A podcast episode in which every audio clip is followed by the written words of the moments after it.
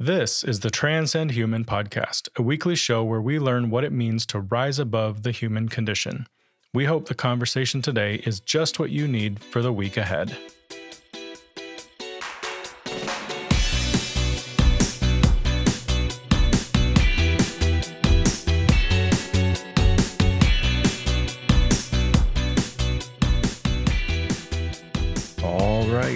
Yes, we are back. Welcome back to the Transcend Human podcast. It is August 22nd, 2022.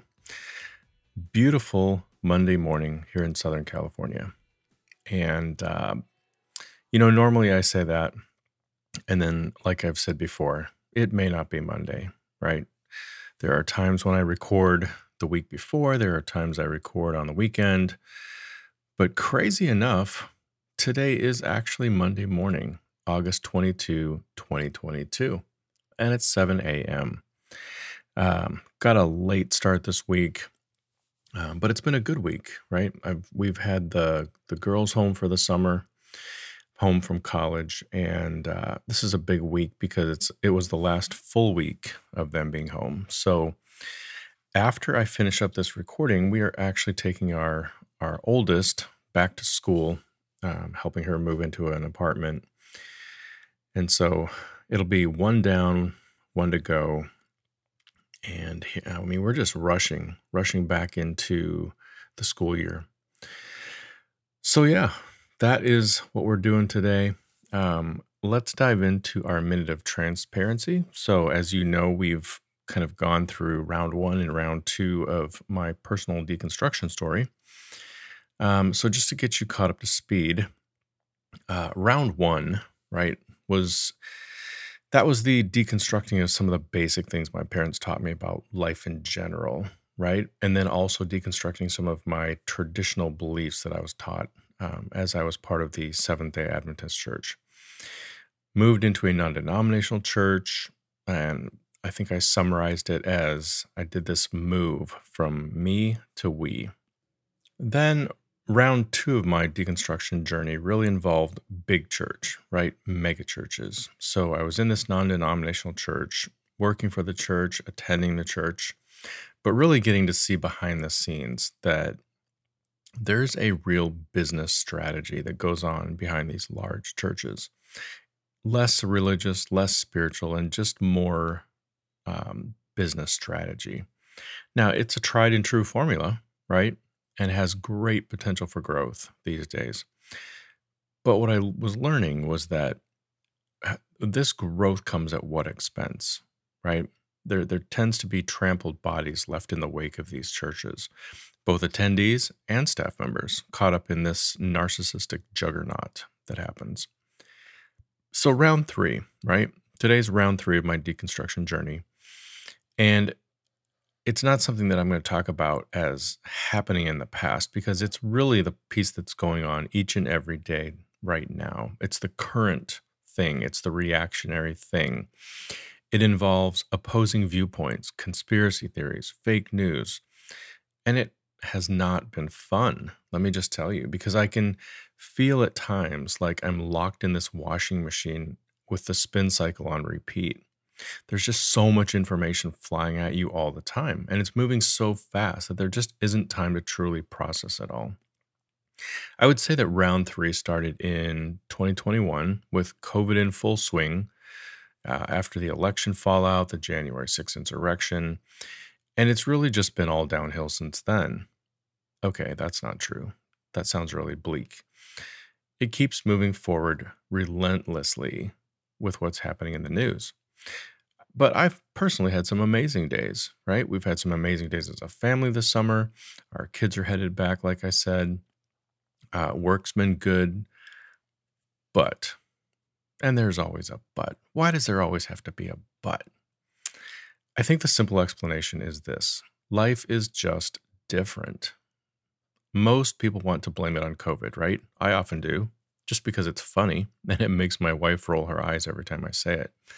I can still remember people whining during the pandemic. Why can't we go just just go back to normal? I just want everything to go back to normal again. And I think we all agreed at some point that this is just the way it is. It's not an option. So instead of going back to the way it was, we just renamed the future. We called it the new normal, right? Which ultimately means that things have changed and they will never go back to the way they were. So, what does this have to do with round three of my deconstruction? And what is actually being deconstructed? I'm glad you asked.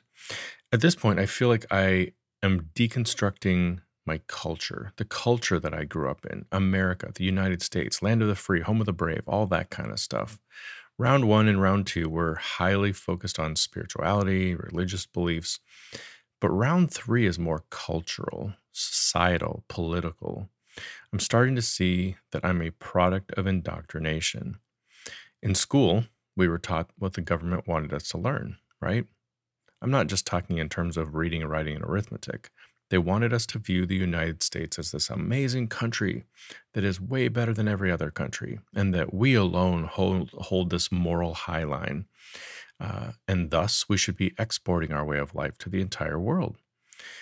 But this begins to erode when you learn the truth about our country, when you start to see the dark past, and that things that you were taught in school aren't always true.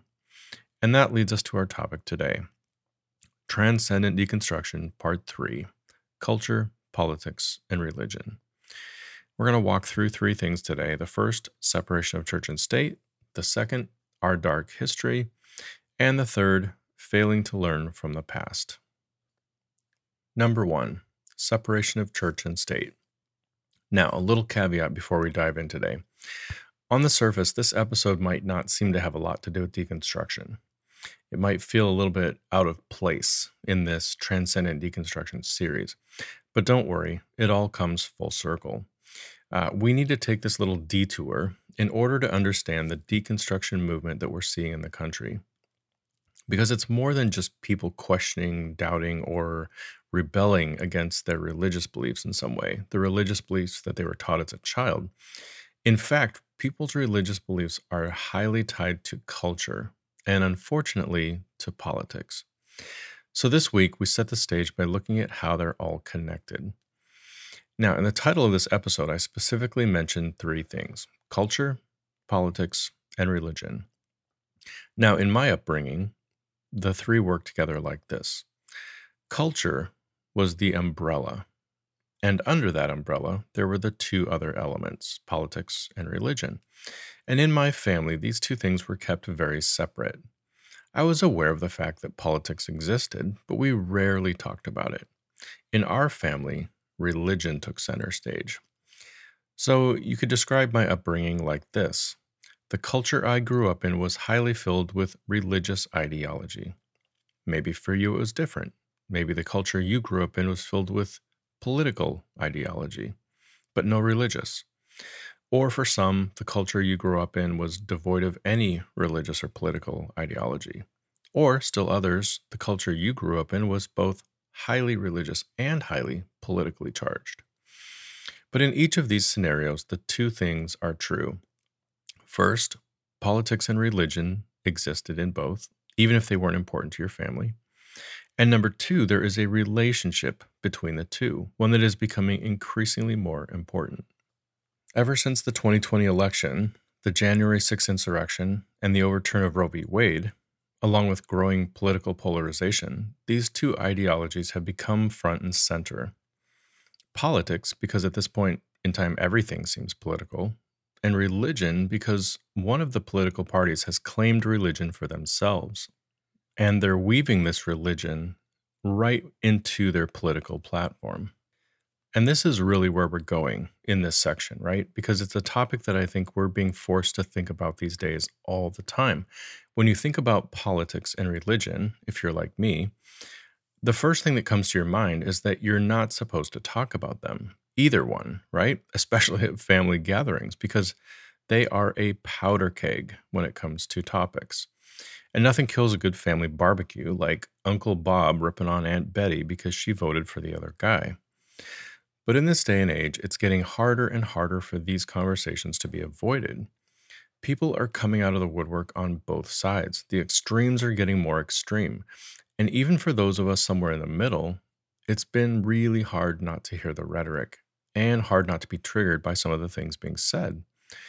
And my hypothesis is this because both politics and religion factor into this new polarization, it's blowing it up even more. It's one thing to witness traditional political posturing, right? Uh, people not working together across the aisle, but then you throw in the flammable religious beliefs, and now we have a party. Which brings us back to the relationship I was talking about the relationship between politics and religion. Now, in the United States, the relationship is supposed to work in a very specific way, legally, based on the founding fathers, the original documents, and even the legal precedents that were set in the early years of our country's history. Back then, it didn't even need to be written down, it was just understood. There was to be this separation between the two, between politics and religion, between church and state. Now, that didn't mean that a politician couldn't be a religious person or even a highly religious person. It just meant that the religious person couldn't take their unique version of that religion and politicize it. Now, this makes total sense if you use an absurd example, right? If a politician claimed that his or her religion involved worshiping snakes, and he or she wanted to enact a law that required everyone to worship snakes, we would immediately bring up the whole separation of church and state thing as the reason why this couldn't happen. Because that's absurd. However, there has been a movement since the 1970s that questions this separation. They push back, saying that it really isn't in the Constitution. They explain that our laws in our country are moral laws as, as they are, and that the only reason that these morals exist is because they're based on Christian values. And that if this separation thing you're talking about is truly there, then we wouldn't have the laws that we have. See how quickly that can turn around? See how easy it is to point to the laws about murder, stealing, and lying, and suggests that they may not be laws at all if the Christian religion hadn't had an influence on the government. And when they start throwing out examples of laws that should be passed with religious overtones or undertones, most of them aren't like worshiping snakes, right? The kind that are just in your face obvious. They actually sound good on some level, some of them. They sound positive, they sound helpful for the country. And that's where we find ourselves today, smack dab in the middle of the separation of church and state debate. Now, people have been fighting for this separation for years. There's an entire website. Just go visit au.org, um, Americans United for the Separation of Church and State, and you'll see that this has always been an issue. There's always been groups of people who have who have raised the flag about separation of church and state, telling us that it's important, don't forget about it, you know, it's it can be trampled on, and it's just always been a thing.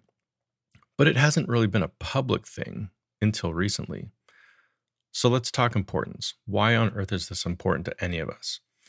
Well, simply put, without separation of church and state, we open the door to a whole new form of government.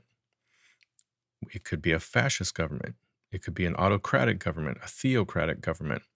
At the end of the day, there is a strong leader, much more powerful than our current president. Laws are enacted based on that leader's personal religious beliefs even if they aren't the beliefs of the country, the leader typically surrounds him or herself with those who believe the same things. Laws begin to change based on their unique version of the religion. And at some point in the process, this reduces the freedoms of the majority because the majority of the country doesn't follow the leader's belief system, so that the laws put in place actually restrict the majority from living in freedom. Now, I could go on and on and on about this, but I think you get the picture. In the recent past, who have we seen operate this way? Donald Trump, right? He's operated this way as a leader. Loyal followers rose to power. Uh, those not loyal were removed and blacklisted. Work was done to stack certain parts of the government with loyal participants. Um, you can see in the Supreme Court of the United States, that's the most obvious example, which then led to major changes in laws that we thought were here to stay laws protecting basic human rights. And then the January 6th insurrection just shows the level of control and coercion that a group can go to uh, in order to get what they want. Now, I know this is getting political, and because of that, there's a good chance I'm triggering a percentage of my listeners, which is why I've never been a very political person and I don't enjoy talking about it. But what I just said wasn't really political. It's not because I'm a le- left leaning socialist that I'm saying these things. I'm simply describing how the last four years played out under the Trump presidency. At this point, these are historical facts. And if you can't see the trajectory that is moving us toward a more fascist, controlling, theocratic government, you either have your head in the sand or you believe it's the right direction for our country. But at the end of the day, separation of church and state is the issue at hand. Are they really separate? Are we moving toward the collapse of that separation or moving away from it? Um, are we moving to the point where someday we might be forced to practice a religion that we aren't even a part of? Number two, our dark history. Okay, what I want to do next is to take a, a quick drive through the past. All right, let's go on a little walk or something. Because when you start to look backward, when you start to look uh, uh, through history, you realize that separation of church and state is a very new concept, right? It's it's a concept that was not around in the past. And because of that lack of separation of church and state, all sorts of bad things happened. When a king or a government begins to act on a set of uh, very rigid religious beliefs and then enforce them on their entire country, all sorts of bad things can happen. So let's start with the ancient Egyptians, right? The pharaoh was believed to be the divine connection to the gods, specifically descendants of the god Ra. And every living person in their civilization fell under that belief system. Whatever Pharaoh said went, because he was speaking on behalf of Ra. And if this infringed on your rights as a citizen, that was just too bad. Next, we have Tibet, so prior to 1959, the country was led by the Dalai Lama. Uh, he was considered to be the reincarnated version of the previous Dalai Lamas, and he was revered as a ruling god. Similar to Pharaoh, because he was God, people had to listen. Next, there's China, the Shang and, and Zhou dynasties, uh, both based on this idea that the ancestral gods chose them to be in power. The Zhou dynasty and I'm sure I'm butchering that name because it's Z H O U, the Zhou dynasty, um, use this concept of the mandate of heaven um, in order to take power. And the mandate of heaven suggested that they were chosen by a divine force. Now, these are just three in a very long list of countries and civilizations that connected their spiritual or religious beliefs to their government or their leadership within the country. In fact, this wasn't the exception. Like we said, this was typically the rule, and it still exists today. Don't believe me? Here are a few modern examples. So let's talk Iran, a country based on Islamic law, right? There's a supreme leader, and this person is a religious or spiritual person in the country. The Vatican. Yes, since 1929, the Vatican has actually been viewed as a country or a sovereign state. The Pope is the ruler, and he has a direct connection to God. And whatever the Pope says on earth goes. Now, this is a very unique situation in the world because Vatican City isn't a massive civilization, right? It's not a country with millions of people living under the rule of the Pope. But at the same time, from his home in the Vatican, the Pope holds incredible power. He is seen as God on earth by 1.36 billion people. That's almost 18% of the world's population. Now, to put that in perspective, there are believed to be around 2.38 billion Christians in the world, which means that out of all of the Christians in the world, close to 60% of those are Catholic. Now, that's pretty impressive. And finally, we have Saudi Arabia, another modern example of a church state. Similar to Iran, they follow Islamic law. They have a king, a prime minister, and a ruling family that all rule with absolute power. Punishment is described as being very strict for those not willing to follow the religious teachings in the country. Now, having said all that, some of these theocratic civilizations may have been okay. As a citizen, maybe you were able to kind of fly under the radar, do your own thing, believe what you wanted to believe. But unfortunately, that isn't typically what happens. because in many theocracies, the beliefs of the ruling party are so important to them and they're so cultural that they become enforced and at times enforced ruthlessly or rigidly. And this is where we get the word fascism, right? Wikipedia describes fascism like this it is a far right, authoritarian, ultra nationalistic political ideology and movement characterized by a dictatorial leader, centralized autocracy, militarism, forcible suppression of opposition, belief in a natural social hierarchy, subordination of individual interests for the good of the nation and race, and strong regimentation of society and the economy that rose to the prominence in early 20th century Europe. Now, fascism does not require a religious component. For example, Mussolini was considered a fascist, and yet he was not a super religious person. And then there was Hitler, who was raised Catholic, but many believe that he became an atheist throughout his years. However, if you look deeper into someone like Hitler and his time in power, you see all sorts of religious rhetoric and symbolism, most likely used to create his following and ensure conformity. Uh, but there was also his maniacal desire to rid the world of the Jewish people, who he believed responsible for killing God.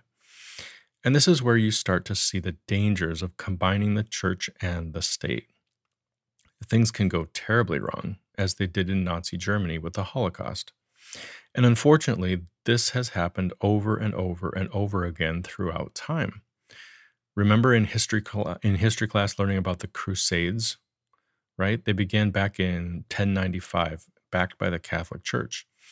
They were military efforts to reclaim land from the Islamic people who and they were trying to convert them back to Christianity. According to Andrew Holt, a historian who researches the Crusades, the number of people killed between 1095 and 1291 varies greatly but the you know the range is between like 1 and 9 million people which is incredible considering the world's population back then was roughly 300 million. Next do you remember the spanish inquisition? Spain in the 1400s moved away from its medieval civilization to one heavily influenced by the catholic church. Citizens were forced to convert from judaism and islam to you guessed it catholicism 150,000 people were persecuted during that short period of time, and between 3 and 5,000 were killed because they wouldn't convert. Not to be outdone, there was the Roman Inquisition, the Portuguese Inquisition. Are you starting to see a theme? This is dark stuff, my friends. Anytime the church and state join forces, something bad happens. And isn't it interesting that the people who left Europe looking for a new land were people being persecuted for their religious beliefs. The Church of England, which was nothing more than the Catholic Church with a shiny new name, uh, became more and more intolerant of people with differing religious views, specifically Protestants. So they left. They found America, a land where they would be free from the religio political persecution they faced in Europe. Number three, failing to learn from the past. So the Puritans escaped religious persecution. They moved to America to live in peace. And that's the end of the story, right? Wrong. At the end of the day, the Puritans were as rigid about their faith as the Church of England was about theirs. The Puritans simply left the persecution they faced for a land where they could be on top and they could be the persecutors. Between 1656 and 1661 in Massachusetts, there were a group of people called the Quakers who held slightly different religious views, and they asked that they be allowed to practice their religious views in peace. However, the Puritans, who were very rigid in their set of beliefs, persecuted, killed, and banished the Quakers for their divergent thinking. How sad is that, right? Right here in America, in the New World, the place people fled in order to find peace and freedom. Now, there's no doubt in my mind that our founding fathers had this in the back of their mind when they were forming our official government. That they saw the problems and they addressed them with one simple concept this little thing called separation of church and state.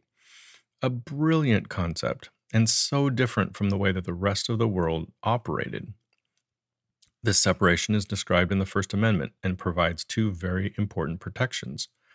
First is the Establishment Clause, which basically just prohibits the government from establishing a state religion, like the Church of England. And number two, the Free Exercise Clause, which protects our right to practice our own unique religious beliefs, so long as they don't infringe on the rights of other citizens or threaten the sanctity of the government. So, with that in place, we should be good, right? Well, for many years, we were. The government upheld this idea, and the citizens seemed to be okay with it until the 1970s when things started to take a turn. So, the whole Roe v. Wade thing, right? The court case in 1973 really became a turning point for this. And the Roe v. Wade court case became this rallying cry for a new wing of the Republican Party called the Religious Right. This group used abortion as that rallying cry. However, according to an article by Politico.com, this was just the public rallying cry. They were also very interested in man- maintaining the segregation in schools, among other things. Uh, this led to the formation of the Moral Majority in 1979, led by Jerry Falwell, an organization that really took the concepts of the religious right and pushed them in mainstream Christianity. So, millions and millions of people in mainstream Christianity were encouraged to get involved in politics, largely through this pro life rallying cry. Now, the interesting thing with abortion is that the Supreme Court in 1973 was mainly Republican. There were nine seats on the Supreme Court, three were appointed by Democrats, and six by Republicans. So it was a conservative Republican dominated court at the time, and they legalized abortion. Fast forward to today, and look how far we've come. The Republican Party was able to stack the Supreme Court during the Trump presidency, and what did they do? Immediately overturned Roe v. Wade. So, what's going on here? Why would the Republicans legalize it and then change their minds and overturn it? Well, my extremely novice explanation is this Between 1973 and today, there has been a movement afoot. A movement started by the religious right and the moral majority, and one that has picked up steam over the years. And though the names of the organizations have changed to things like the Christian Coalition or Turning Point USA, it's still there and it has grown in intensity. Today, Donald Trump has somehow managed to become the talking head, the fearless leader, right? The one who can do no wrong. And there is this large segment of the Republican Party that has attached their train car to the Trump train. And not just in politics, right? Numerous fringe groups around the country have jumped on the Trump train anti segregationalists, militias, anti government militias, militias who just love guns and America, you name it, all have joined this new movement. And then there is the massive evangelical Christian population in this country, a population that is literally under attack by this movement. Don't believe me? Take some time to look through the website for the Christian Coalition or Turning Point USA. These organizations are laser focused on getting mainstream Christian pastors to join their movement. Now, why would they attack pastors? Because they know that if they can convince a pastor or a minister, they've just added an entire congregation of voters to the movement because people trust the person leading them. All that to say, this movement is picking up steam, so much steam that they're no longer hiding what used to be a hidden agenda, which is Christian nationalism. Now, don't get me wrong, I believe this has always been an underlying desire, even back in the days of the religious right and a moral majority. But they would never call it that. They would never say, we are moving toward Christian nationalism. They would dumb it down. They would spin it. They would use other words so that it sounded healthy and necessary and good for our country. But today, there's no dumbing it down. Marjorie Taylor Greene has no problem connecting the dots. Lauren Boebert has no problem connecting the dots. And there are a growing number of Trump backed political leaders running for office, hoping to join them this fall. Now, throw in organizations like Turning Point USA and a growing number of highly vocal pastors in the country, and you see the handwriting on the wall.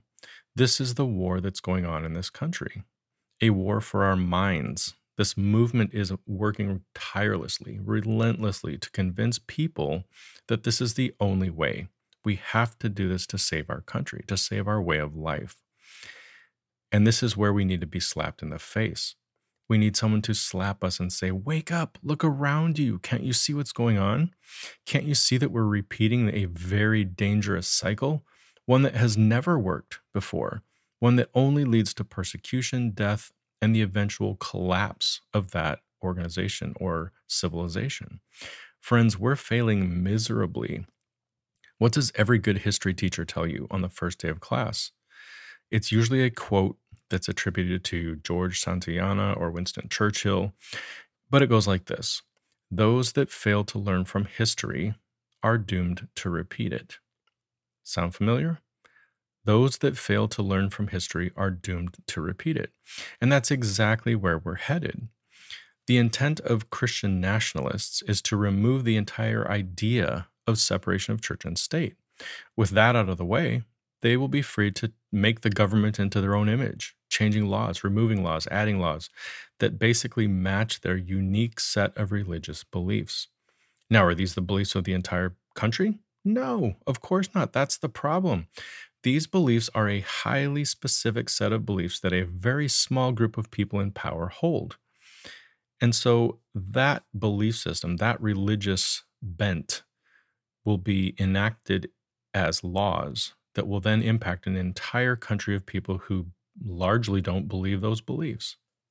Okay, here's a fun fact. Do you know the religious beliefs, the religious background of some of the newest members of the Supreme Court?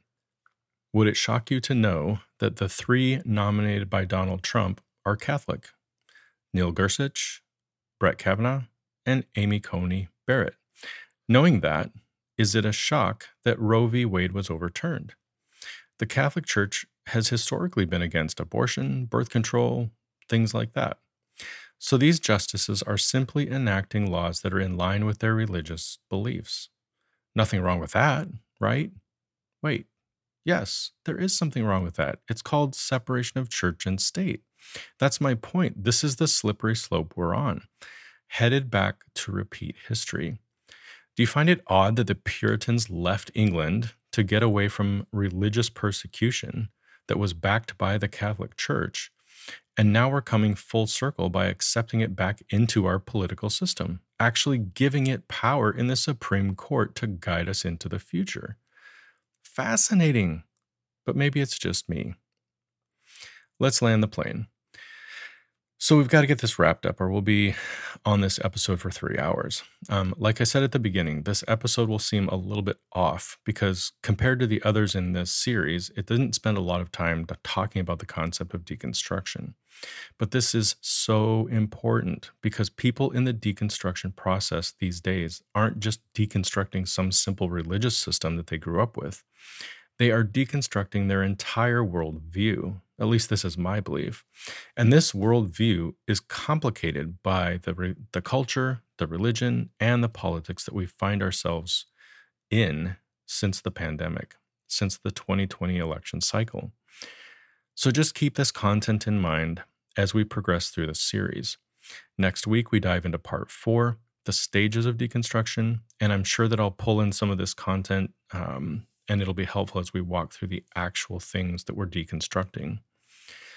So, here are some very simple questions that you can ask yourself this week as you digest this content. First, have you ever even thought about separation of church and state? Where it came from, why it exists, why it could be one of the most important things that our founding fathers included in the formation of our country. Number two, have you ever stopped to think about our dark past? how so many of the atrocities in the past were based on a religious institution or a church state combination. forcing their version of the truth on everyone else, sometimes killing them if they wouldn't convert to that way of thinking. And finally, do you see the cycle repeating? Can you see how Christian nationalism is nothing more than a revived church state setup? A religion based government that controls the rights of its people based on the beliefs of a very small group of people. Okay, I think we'll leave it there for now, but let me just say this episode has been exhausting for me. Um, like I said, I've never been a political person. I don't think I even started voting until um, I was out of college, like way past the, the years when I could have started voting.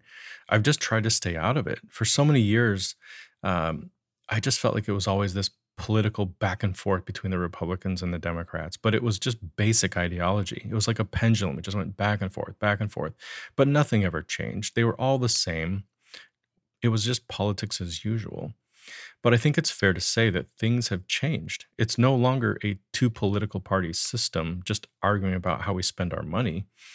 It's so much bigger than that. Uh, and you can't help but wonder how fragile our way of life is at this point in time because of it. Anyways, uh, until next time, everyone, um, have a great week. And as always, keep transcending human.